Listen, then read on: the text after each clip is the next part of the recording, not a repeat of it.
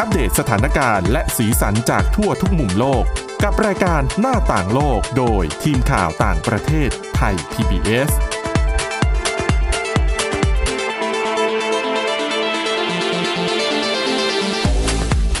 สวัสดีค่ะคุณผู้ฟังต้อนรับเข้าสู่รายการหน้าต่างโลกค่ะ ก็วันนี้นะคะทีมข่าวต่างประเทศของไทย PBS แล้วก็ยังมีมีเรื่องราวที่น่าสนใจ และโดยเฉพาะอย่างยิ่งเรื่องราวที่มันเกี่ยวข้องกับเรื่องของเด็กๆในโรงเรียน ไม่ได้มีแค่ประเทศไทยเท่านั้นนะคะที่มีปัญหาเรื่องการใช้ความรุนแรงที่ประเทศจีนก็มีเหมือนกันนะคะ แต่ว่าเรื่องราวมันจะร้ายแรงแค่ไหนเดี๋ยวรอติดตามกันนะคะ วันนี้นอกจากพบกับดิฉันสวรักษ์จากวิพัฒนาคุณแล้ว พบกับคุณทิพย์ตะวันทีรนัยพงค์ค่ะ สวัสดีค่ะ ค่ะ ก็คุณทิพย์ตะวันก็ต้องยอมรับนะ ว่าข่าวเรื่องการใช้ความรุนแรงกับเด็กเล็กในโรงเรียนเนี่ยมัน มันได้รับความสนใจจริง ๆ และยิ่งเราได้เห็นภาพคลิปเนี่ย คือไม่ ค่ะ ว่าใครก็ตาม ต่อให้อย่างดิฉันเนี่ย คือไม่ได้มีลูกแต่ว่ามีหลานเนี่ย เวลาเห็นเหตุการณ์แบบเนี้ยก็นึกว่า แล้วถ้าเป็นหลานเราโดนอ่ะ เราจะรู้สึกยังไงแค่นั้นมันก็เจ็บมากแล้วนะ อืม ใช่ค่ะ และคิดถึงใจคนเป็นพ่อเป็นแม่นะคะ ใจขนาดไหนอะนะคะ ใช่นะคะดังนั้นพอมีประเด็นข่าวนี้ขึ้นมาเนี่ยก็จะมีคนก็ไปเซิร์ชดูในต่างประเทศว่ามีเคสแบบนี้อะไรเกิดขึ้นบ้างไหม ปรากฏว่าก็มีข้อมูลที่น่าสนใจหลายอย่างเลยนะคะเอออย่างหลังเกิดเรื่องไม่กี่วัน เพจของสถานทูตสวีเดนประจำประเทศไทยก็ ค่ะ ไวมาก โพสต์เลยนะคะว่า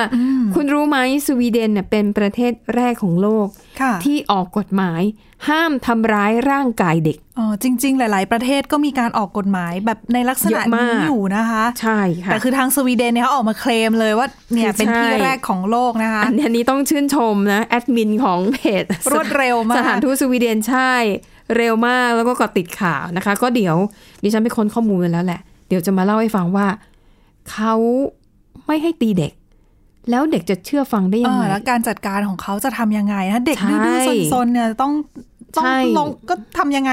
ถึง ใช่ จะ ไหม ควบคุมเด็กได้ เพราะสุภาษิตไทยนี่ก็คือว่าไม้เรียวสร้างคนสร้างชาติ อ๋อ ดิฉันนึกถึงคำไอ้รัก รักวัวให้ผูกรักลูกให้ตี อืม นี่ไงครูก็ตีซะ นะคะ โอ้ดิฉันว่า ไม่ใช่แค่ตีอย่างเดียวนะอันนั้น มเนาะ อืม โหดร้ายอ่าแต่ว่ามีอีกข่าวหนึ่งค่ะโอ้โหข่าวอันนี้เนี่ยดิฉันตอนแรกเห็นข่าวในสื่อสังคมออนไลน์ยังคิดในใจเลย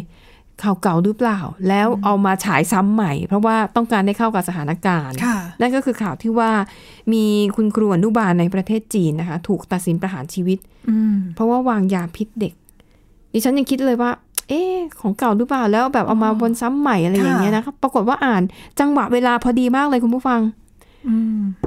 การตัดสินเนี่ยเพิ่งออกมาสัปดาห์นี้อ่ะ อืม ค่ะ อ่านะคะ เดี๋ยวเราไปฟังกันว่าเรื่องราวมันเป็นยังไง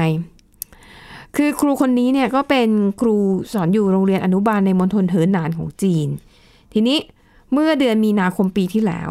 นะคะในรายงานข่าวเนี่ยคือเขาไม่ได้ให้รายละเอียดนะแต่บอกว่าครูคนเนี้ยมีปัญหากับเพื่อนที่เป็นครูด้วยกัน ค่ะ แต่ว่าไปลงกับเด็กนักเรียน คือทางโรงเรียนเนี่ยเขาจะจัดอาหารเตรียมอาหารให้เด็กเป็นข้าวต้ม แล้วครูคนนี้เนี่ยนะคะ เอาสารโซเดียมไนเตรตเนี่ย อืม ใส่ลงไปในข้าวต้มในปริมาณที่เยอะมาก แล้วก็ให้เด็กนักเรียนกิน ปรากฏว่าเด็กนักเรียนอายุ 3-6 ขวบ ค่ะ ตัวเล็กๆอยู่เลยนะ ทานเข้าไปเนี่ยล้มป่วยไป 25 คนในจำนวนนี้เสียชีวิตหนึ่งคน แล้วที่น่าเศร้าก็คือว่าเด็กเนี่ยไม่ใช่ว่าทานข้าวต้มโดนวางยาแล้วเสียชีวิตทันทีนะ ค่ะ เด็กเนี่ยล้มป่วยนานโอ้โหเกือบเกือบแปดเก้าเดือนอะรักษาตัวอยู่ในโรงพยาบาล คือไม่ฟื้นอะนะคะ คือโดนวางยาเดือนมีนาคมปีที่แล้วใช่ไหม อืม เสียชีวิตเดือนมกราคมที่ผ่านมา อืม กี่เดือนอะ แล้วคุณพ่อคุณแม่ โอ้ นะ โห โอ้โห อืมนะคะทรมานด้วยนะคะ แล้วก็สัปดาห์เนี้ยค่ะศาลในมณฑลเหอหนานเนี่ยเพิ่งจะมีคำตัดสินออกมาว่าให้ประหารชีวิตครูคนนี้ ในข้อหาที่ว่าเอ่อให้เด็กเนี่ยจงใจให้เด็กเนี่ยได้รับสารอันตราย โดยไม่ได้คำนึงถึงผลกระทบที่จะตามมา จนทำให้เด็กผู้บริสุทธิ์เนี่ยต้องไปรักษาตัวในโรงพยาบาลนะคะ เขาบอกว่าอาอ่าวันที่วางยาเนี่ยคือเป็นช่วงเช้า คือเด็กกินข้าวเช้าไง อืม แล้วพอเด็กกินเข้าไปมีอาการอาเจียน อืม เป็นลมนะคะเขาก็เลยนำตัวส่งโรงพยาบาล ส่วนสารที่ใช้วางยาเด็กในครั้งเนี้ยคือโซเดียมไนเตรตซึ่งจริง ๆ แล้ว เป็นสารที่สามารถบริโภคได้ ค่ะ แต่ต้องไม่ใส่มากเกินไป คือดิฉันสงสัยว่าคุณครูรู้หรือเปล่าว่าว่าว่ามันเป็นอันตรายนะ ดิฉันว่ารู้อยู่แล้ว มันมันไม่ใช่เกลือไม่ใช่น้ำตาลที่มันจะมีอยู่เป็นเป็นเครื่องปรุง ไม่แต่ สา เขา มัญ อาจจะ ไง เข้าใจว่าก็น่าจะกินได้หรือเปล่าอะไรอ ดิ ย่าง ฉัน เงี้ย ว่าไม่น่าใช่ ใช่ไหมย ะคะ ไม่งั้นเขาก็ไม่ควรมันก็ไม่ควรอยู่ดี เพราะว่าอะอย่างคุณ คุณรู้ไหมสารโซเดียมไนเตรตคืออะไร จะไปซื้อได้ที่ไหน โอ้นั่นสิ คุณรู้ไหม ก็ไม่รู้เนาะ ใช่ไหม มันไม่ใช่ของที่แบบ เขาก็ต้องจงใจ หยิ นั่ บ นแหละ พลาด ใช่ อ๋อ สารโซเดียมไนเตรตเนี่ยนะคะ เมืองไทยเราก็ใช้ใช้ได้ถูกกฎหมายด้วย ค่ะ ส่วนมากจะใช้ในการแปลรูปอาหารนะคะ หรือถนอมอาหารอย่างเช่น หมูยอกุนเชียง เนื้อเค็มแหนม ค่ะ ปลาร้าแฮม หรือว่าการถนอมเนื้อสดเป็นแดดเดียวอะไรพวกเนี้ยนะ อ๋อ มันก็จะมี ผส สาร เข้าไปนิดนึง ใช่ใส่ไม่มาก แล้วก็มีตามกฎหมายนะคะ ระบุว่าอาหารที่มีน้ำหนัก 1 กิโลกรัมเนี่ยจะใส่สารโซเดียมไนเตรตได้ไม่เกิน 500 มิลลิกรัมเท่านั้น ค่ะ แล้วทีนี้เนี่ยถ้าครูใส่ให้เยอะๆ แล้วเด็กตัวเล็กไง เกือบสามขวบเนาะสามถึงหกขวบน่ะ สามขวบเนี่ย ยังพูดได้ไม่ไม่กี่คำเองนะ นั่นน่ะสิ แค่พอสื่อสารได้เองอะนะคะอ่ะอันนี้ก็เลยเป็นถือว่าเป็นข่าวใหญ่แล้วก็มาในจังหวะเวลาที่ประเทศไทยอ่ะประเด็นนี้กำลังร้อน ค่ะ ก็เลยเป็นข่าวที่ได้รับความสนใจและดิฉันก็เลยเอามาเล่าให้ฟังนะคะ แต่ว่าสารโซเดียมไนเตรตเนี่ยจริงๆ มันไม่ใช่ผู้ร้ายนะ อย่างที่บอกคือหนึ่งมันใช้ได้ในปริมาณที่เหมาะสมสองสารตัวนี้มีในผักตามธรรมชาติด้วยนะ ค่ะ อย่างถ้าเราทานผักคะน้าผักกาดขาวผักกาดหอมผักบุ้งจีนพวกนี้ มันจะมีสาร อืม ตัวนี้อยู่แล้ว ก็คือทานในระดับที่เหมาะสม ก็เป็นปคือเราก็ไม่เยอะนะระโยชน์ต่อร่างกาย อืมแต่ถ้าทานมากไปก็เอ่อจะส่งผลเสียนั่นเองนะคะ อ่ะมาต่อที่ประเทศสวีเดนนะคะ อย่างที่บอกชิงจังหวะได้แบบโปะเชมากๆนะคะ ค่ะ ดิฉันก็เลยเอามาเล่าให้คุณผู้ฟังฟังนะคะ กฎหมายของสวีเดนเนี่ย คือเขามีการพูดคุยเรื่องนี้กันมาสักระยะหนึ่ง แล้วก็มีการออกกฎหมายบังคับใช้อย่างเป็นทางการวันที่ 15 มีนาคม ปี 2522โอ้40 กว่าปี ใช่ อืม ใช่ค่ะ 41 นานมาก ปี เลย นะคะอ่ากฎหมายของสวีเดนเนี่ยนะคะก็ระบุไว้เลยว่า ห้ามทำร้ายร่างกายเด็ก ไม่ว่าจะเป็นการตี การตบ การหยิก อืม การดึงผม ยิ่งเจ็บนะ ดิฉันเห็นแบบบางทีบิดหูบิดเนื้อนะโอ้โหสงสาร การเคี่ยน การตี ห้ามทำไม่ว่าจะเป็นในโรงเรียนหรือในบ้านก็ตามนะคะ แล้วก็แน่นอนมันก็จะมีบทลงโทษด้วย ก็สวีเดนก็บอกว่าเขาอะเป็นประเทศแรกเลยนะ และก็หลังจากนั้นไม่กี่ปีเนี่ย ประเทศส่วนใหญ่แต่ตอนแรกจะเป็นแถบยุโรปก่อน ก็จะมีหลายประเทศที่ออกกฎหมายนี้ตามแบบสวีเดน ก็มีประเทศฟินแลนด์ นอร์เวย์ แล้วก็ออสเตรียนะคะ ก็ไล่มาจากสแกนก่อนนะคะ แถบสแกน ใช่ใช่ ก็ปัจจุบันนะคะล่าสุดเนี่ยสถิติจากปี 2019 ทั่วโลกมีอยู่ 54 ประเทศ ที่มีกฎหมายแบบนี้ และที่น่าสนใจคือจำนวนมากอะเป็นประเทศที่อยู่ในแอฟริกา อืม อืมอันเนี้ยน่าสนใจนะคะ เดี๋ยวไล่ให้ฟังคร่าวๆว่ามีประเทศไหนบ้างนะคะ ที่ใช้กฎหมายนี้อัลเบเนียอาร์เจนตินาออสเตรียนี้เล่าไปแล้วเบนินเบนินนี่แอฟริกาเป็นชื่อแอฟริกาถ้าจะไม่ผิดนะโบลิเวีย บราซิล บัลแกเรีย สาธารณรัฐคองโก ค่ะ นะคะไซปรัส เดนมาร์ก เอสโตเนีย ฟินแลนด์ เยอรมนี กรีซ ฮอนดูรัส ฮังการี ไอซ์แลนด์ ไอร์แลนด์ อิสราเอล เคนยา ลัตเวีย แถบบ้านเรามีไหมคะ ไม่เห็นมีนะ ในเอเชียนี่ ยังมองไม่เห็นเลยนะคะ ส่วนมากจะเป็นแถบยุโรป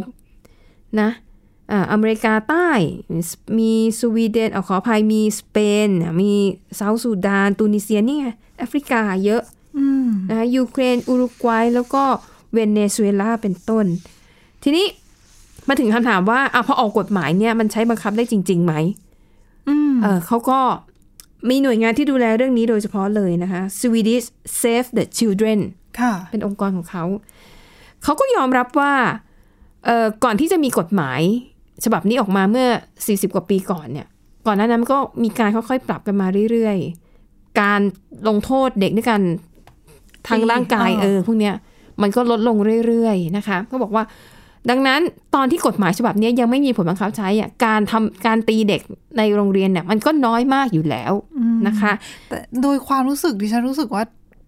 ตาวันตกเขาไม่ค่อยตีเด็กกันสักเท่าไหร่นะ นั่นสิ คือทัศนคติคือ ค่ะ ความรู้คือความเข้าใจของเราเนี่ย เราก็จะ ค่ะ รู้สึกว่าเป็นประเพณีเป็นวัฒนธรรมที่เขาไม่ค่อยตีเด็กกันสักเท่าไหร่เนาะ อืม มันไม่ค่อยเห็นน่ะ ใช่ ส่วนใหญ่เป็นเอเชียซะเยอะ ค่ะ ก็อันนี้ก็คือเป็นแนวคิดที่เขาปลูกฝังกันมานานนะคะ ทีนี้ก็เลยมีคำถามว่าอ้าวแล้วพอมีกฎหมายแบบเนี้ยมันใช้ได้ผลจริงไหม ทาง Swedish Save the Children นะคะก็บอกว่าอืมมันก็ไม่ได้ร้อยเปอร์เซ็นหรอก เพราะเท่าที่ดูเนี่ย อยู่บ้านเนี่ย ถ้าพ่อแม่ตีเด็กเนี่ย ค่ะ คนคนอื่นนะจะไม่ ไม่รู้ ไม่รู้อยู่แล้ว บอกการตีเด็กในบ้านยังมีอยู่ แต่ก็มีเพียงแค่ประมาณ 5%เท่านั้น ไม่เยอะ เออ นะคะ แต่ที่โรงเรียนเนี่ยเข้าใจว่าไม่มีแล้วไม่มีเลย เพราะว่าหนึ่งโรงเรียนก็คือคนอยู่เยอะนะ ถ้าคุณตี เขา เด็ ก็ ก จะ มันก็ต้อง เห็นไงาน ใช่ แล้วมันมีโท มี ษทาง หู กฎหมาย มีตาเยอะ ใช่ นะ ค่ะ คะ แต่ที่อยู่บ้านก็ไม่แน่พ่อแม่อาจจะไม่ไหวขอ โม สัก โหไง ขอสักหวดหนึงอะไรอย่างเงี้ย อา นะคะ รามแบบโมโหมาก ใช่ คุมไม่อยู่ แล้วด้วยความที่เป็นเด็กเล็กอ่ะการจะไปแจ้งตำรวจว่าแบบเนี่ยพ่อ พ่อแม่ตีหนูก็ อืมก็ยากอ่ะ ใช่นะคะอันนั้นก็เป็นแค่ส่วนหนึ่งนะของกฎหมาย แต่ว่ามันยังมีประเด็นที่น่าสนใจ แต่ว่าเดี๋ยวเรามาต่อกันในเบรกที่ 2 ค่ะ หน้าต่างโลกโดยทีมข่าวต่างประเทศไทย PBS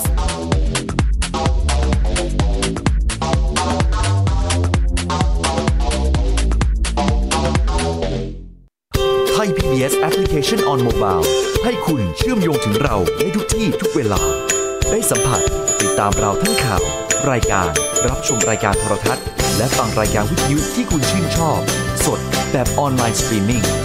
ชมรายการย้อนหลัง ข้อมูลกิจกรรมไทย PBS ร่วมเป็นนักข่าวพลเมือง รายงานข่าวกับเรา และอีกหลากหลายฟังก์ชัน ให้คุณดาวน์โหลดได้ฟรี ทุกระบบปฏิบัติการ ติดตามข้อมูลเพิ่มเติมได้ที่ www.thaipbs.or.th/digitalmedia มากกว่าด้วยเวลาข่าวที่มากขึ้น จะพัดพาเอาฝุ่นออกไปได้ครับ มากกว่าให้คุณทันในทุกสถานการณ์ ตามที่กฎหมายดังกล่าวกำหนดเอาไว้ มากกว่ากับเนื้อหาเที่ยงตรงรอบด้าน นำมาใช้ในคดีเมาแล้วขับ มากกว่าในทุกทางออกของสังคม ป้องกันไม่ให้ปัญหาเกิดขึ้น มากกว่ากับข่าวรอบวันในทุกมิติ เครนก่อสร้างเกิดอุบัติเหตุขึ้น มากกว่าด้วยการวิเคราะห์ที่ตรงจุด ความพยายามของภาครัฐที่จะแก้ปัญหา และมากกว่ากับทีมข่าวมืออาชีพ ข่าวไทย PBS ให้คุณได้มากกว่า วันนี้การดูข่าวของคุณจะไม่ใช่แค่ในทีวีไทย PBS ให้คุณดูข่าวได้หลากหลายช่องทาง ถูกน้ำท่วมเต็มพื้นที่ เว็บไซต์ www.thaipbs.or.th/news Facebook Thai PBS News Twitter @thaipbsnews YouTube Thai PBS News ไหลล้นทะลักเข้ามา กดติดสนันการข่าวพร้อมร้องกับหน้าจอไร้ขีดจำกัดเรื่องเวลา เข้าถึงรายละเอียดได้มากกว่า ไม่ว่าจะอยู่ณจุดไหน ก็รับรู้ข่าวได้ทันที ดูสดและดูย้อนหลังได้ทุกที่ กับ 4 ช่องทางใหม่ ข่าวไทย PBS ข่าวออนไลน์ ชับไว้ในมือคุณ ช่วงเวลาแห่งความสุข ช่วงเวลาแห่งการเรียนรู้ ยิ้มรับความสดใส ในรายการพระอาทิตย์ยิ้มแฉ่งเย้พี่เหลือมตัวยาวลายสวยใจดี พี่รับตัวโยงสูงโปร่งคอยาว พี่วานตัวใหญ่พุงป่องพ้นหน้ำปูพี่โลมาที่แสนจะน่ารักแล้วก็ใจดี ชวนน้องๆมาเติมเต็มความสุขสดชื่นสดใส ห้องสมุดใต้ทะเลโอ้โหความรู้เยอะมาก และนิทานลอยฟ้าของเราก็มีนิทานที่แสนจะสนุกมาให้น้องๆได้ฟังกันทุกวันเลย อย่าลืมนะติดตามฟังพวกเราได้ที่เว็บไซต์ www.thaipbspodcast.com แอปพลิเคชัน Thai PBS Podcast แล้วพบกันนะครับ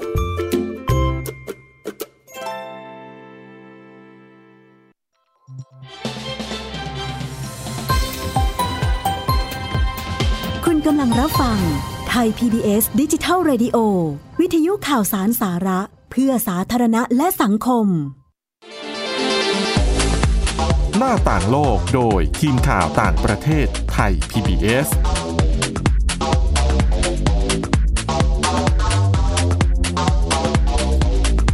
ต้อนรับเข้าสู่ช่วงที่ 2 ค่ะ ช่วงนี้มาว่ากันต่อด้วยเรื่องของกฎหมายในประเทศสวีเดนนะคะที่เขาห้ามทำร้ายร่างกายเด็กหรือว่าเป็นการตีเด็กนะคะตั้งแต่ปี 2522 ก็อย่างที่เล่าไปนะคะบอกว่าหลังจากกฎหมายนี้ออกมาเนี่ยการตีก็ยังมีอยู่บ้าง แต่ว่าที่พบเจอเนี่ยก็คือเป็นการตีในบ้านโดยแบบผู้ปกครองแล้วก็มีสัดส่วนแค่ 5%เท่านั้นเองนะคะอ่าและและแน่นอนเด็กส่วนใหญ่ก็ เด็กบางคนก็จะถูกขู่ว่า เอ๊ะถ้าไปแจ้งความเดี๋ยวพ่อแม่โดนตำรวจจับติดคุกนะ เด็กก็อาจจะแบบ ไม่กล้า เออก็ไม่กล้านะคะ แต่เขาบอกว่าเออด้วยวัฒนธรรมด้วยการวางรากฐานมาเป็นเวลายาวนานเนี่ยทำให้การลงโทษเด็กด้วยการตีหรือทำร้ายร่างกายเนี่ยในสวีเดนแทบไม่มีอยู่แล้วนะคะ ค่ะ และอย่างที่ดิฉันเห็นพวกตามภาพยนตร์หรือว่าตามเรียลิตี้ตามสารคดีต่างๆเนี่ย อืม เด็กยุโรปเนี่ยเวลาเขาลงโทษเนี่ยเขาใช้วิธีให้ไปยืนเข้ามุม ใช่ใช่ ก็คือเดี๋ยวเดี๋ยวนั้นเดี๋ยวนี้ที่ฉันเริ่มเห็น ค่ะ หลายๆแถวบ้านเราเริ่มใช้วิธีนี้กันบ้าง ใน แล้วนะ ประเทศไทยเขาก็ อ๋อ เริ่มมาใช้ฉันก็งงเข้ามุมคืออะไรก็คือ เวลาที่เด็กดื้อ ค่ะ อ่าผู้ปกครองหรือคุณครูนะคะ ก็จะให้เด็กอะไปอยู่ตรงมุมห้อง แล้วหันหน้าเข้าหากำแพงก็คือจะไม่เห็นใครเหมือนกับ ค่ะเหมือนอยู่ ให้ คนเดียวเหมือน ให้ โด ไป น ยืน ขังอ่ะ ให้ไปยืนสำนึกผิด อ๋อ แต่จริงๆก็ไม่ได้โดนขังไงก็คือ แค่ไปอยู่มุม ก็นั่นแหละ เข้ามุมเข้ามุม ใช่ ไม่เป็นไรคุยกับตัวเองได้ อะเอออะไรแบบ นั้นเขาก็บอกเออมันเป็นการลงโทษที่บอกว่าเด็กบางคนรู้สึก ค่ะ ไม่สบายใจอึดอัดเวลาที่ถูกลงโทษด้วยวิธีนี้ แล้วก็เขาก็จะจำนะคะ แต่ทีนี้ค่ะ อย่างที่บอกว่าตอนนี้เนี่ยมี 54 ประเทศทั่วโลกนะคะ ที่มีกฎหมายในลักษณะเดียวกัน แล้วก็มีอีกอย่างน้อย 56 ประเทศที่เอ่อรัฐบาลเนี่ยแสดงเจตนารมณ์ว่าอยากจะปฏิรูปกฎหมายเหมือนกัน ค่ะ แต่ยังไม่ได้ใช้นะ เพียงแต่แสดงความสนใจอะไรแบบเนี้ยนะคะ แต่พอสวีเดนใช้กฎหมายแบบนี้เนี่ยพ่อแม่ที่อยู่ในประเทศอื่น ที่ยังตีเด็กอยู่เนี่ยเขาก็สงสัยว่า แล้วถ้าเราไม่ตีเด็กๆเนี่ย เราจะสามารถสอนให้เขาเป็นคนที่มีวินัยได้อย่างไร อืม ทาง Swedish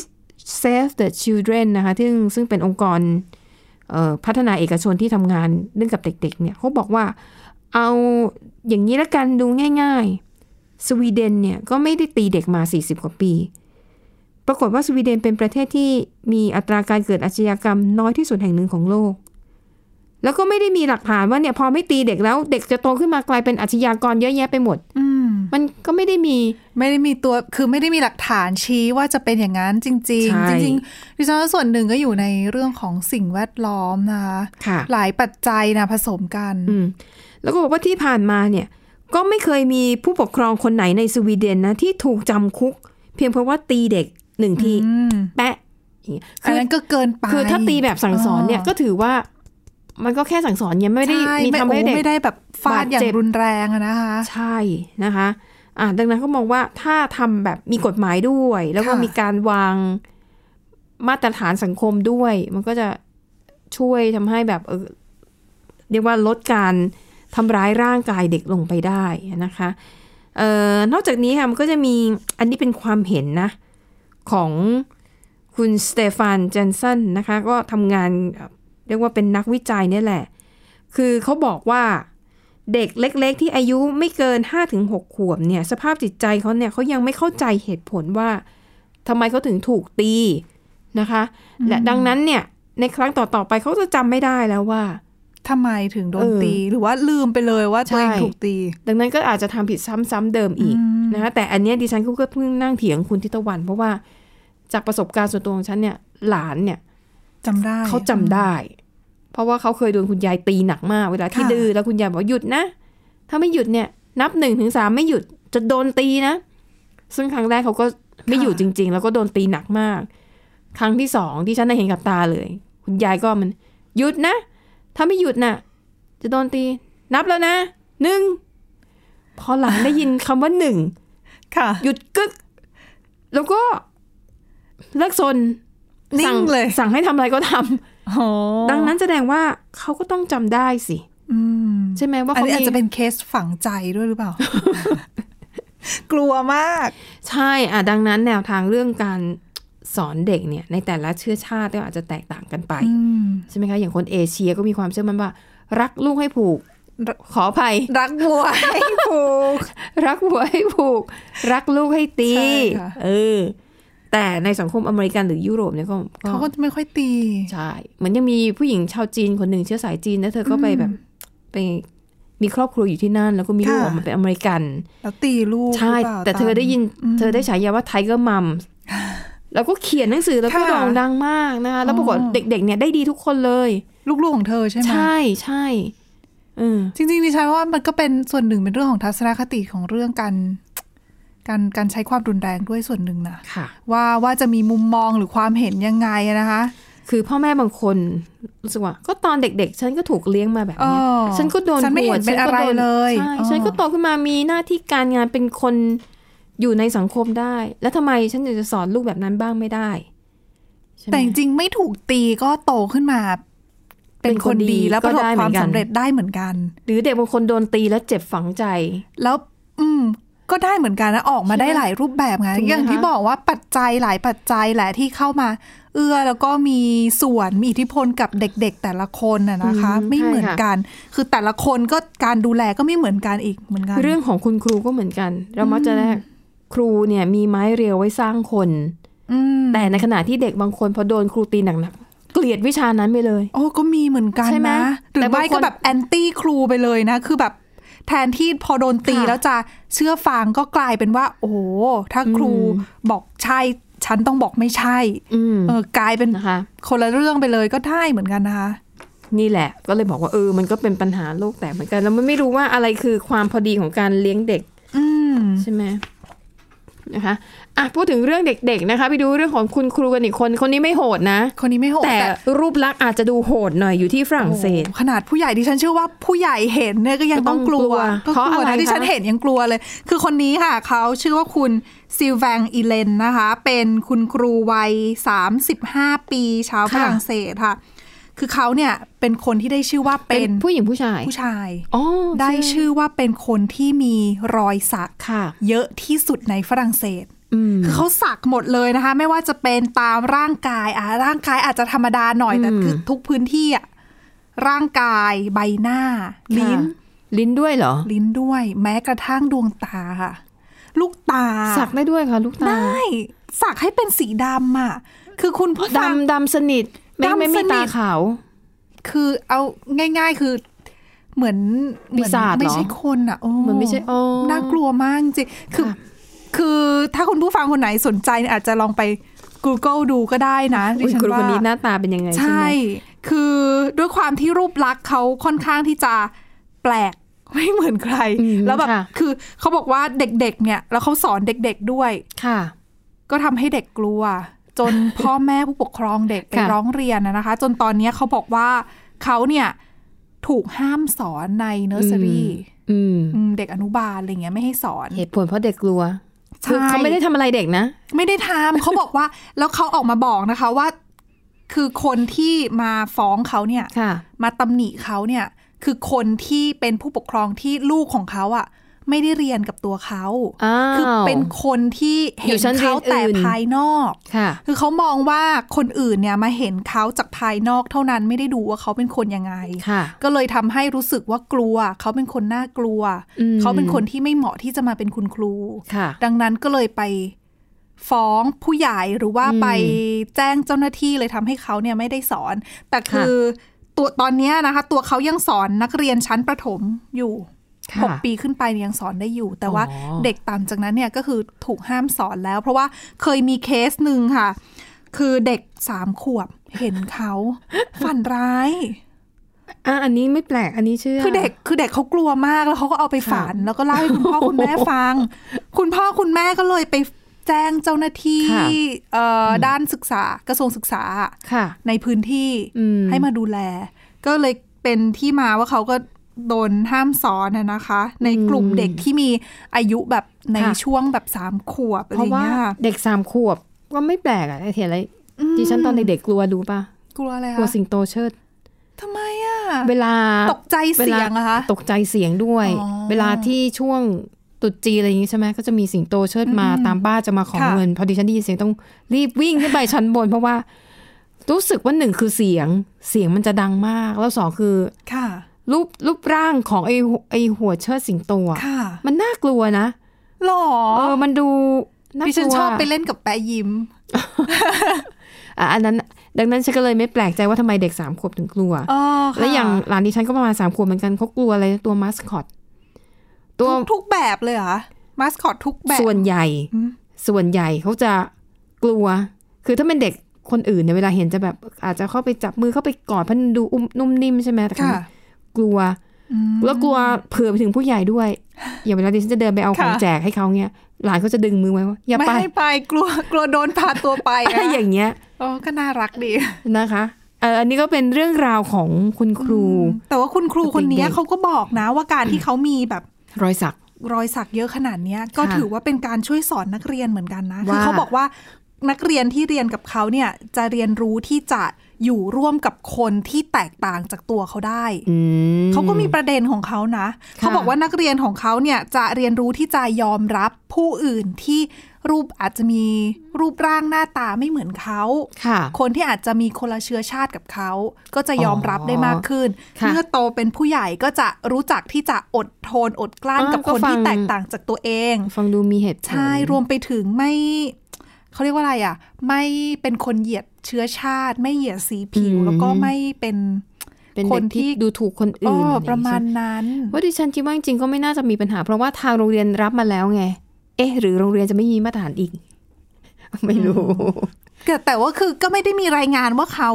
ไปทำพฤติกรรมอะไรที่ไม่ดี อ่าใช่ใช่ไม่มี อ่าแค่เป็น ค่ะ แค่ภายนอกของเขาเท่านั้นเองที่ ค่ะ โอ้ดูผิดแผกแตกต่างจากคุณครูทั่ว ๆ ไปที่เรามักจะเห็นว่า คุณครูตามมาตรฐานทั่วๆ เอ ไป อที่ นะ เราก็จะรับรู้ได้ว่าเออคุณครูควรจะจะเป็นแบบนี้นะ ใช่ หรือเปล่า นะ นะคะ อ่ะ แล้วนั่นคือเรื่องราวนะคะ เกี่ยวกับเด็กนักเรียนการลงโทษนะคะที่เอ่อเกิดขึ้นในหลาย ๆ ประเทศก็เอามาเป็นข้อมูลนะคะเล่าสู่กันฟังหวังว่าจะเป็นประโยชน์กับคุณผู้ฟังบ้างไม่มากก็น้อย วันนี้หมดเวลาแล้วค่ะ เราสองคนพร้อมด้วยทีมงานลาไปก่อน พบกันใหม่ตอนหน้า สวัสดีค่ะ สวัสดีค่ะ Thai PBS podcast. View the world via the voice.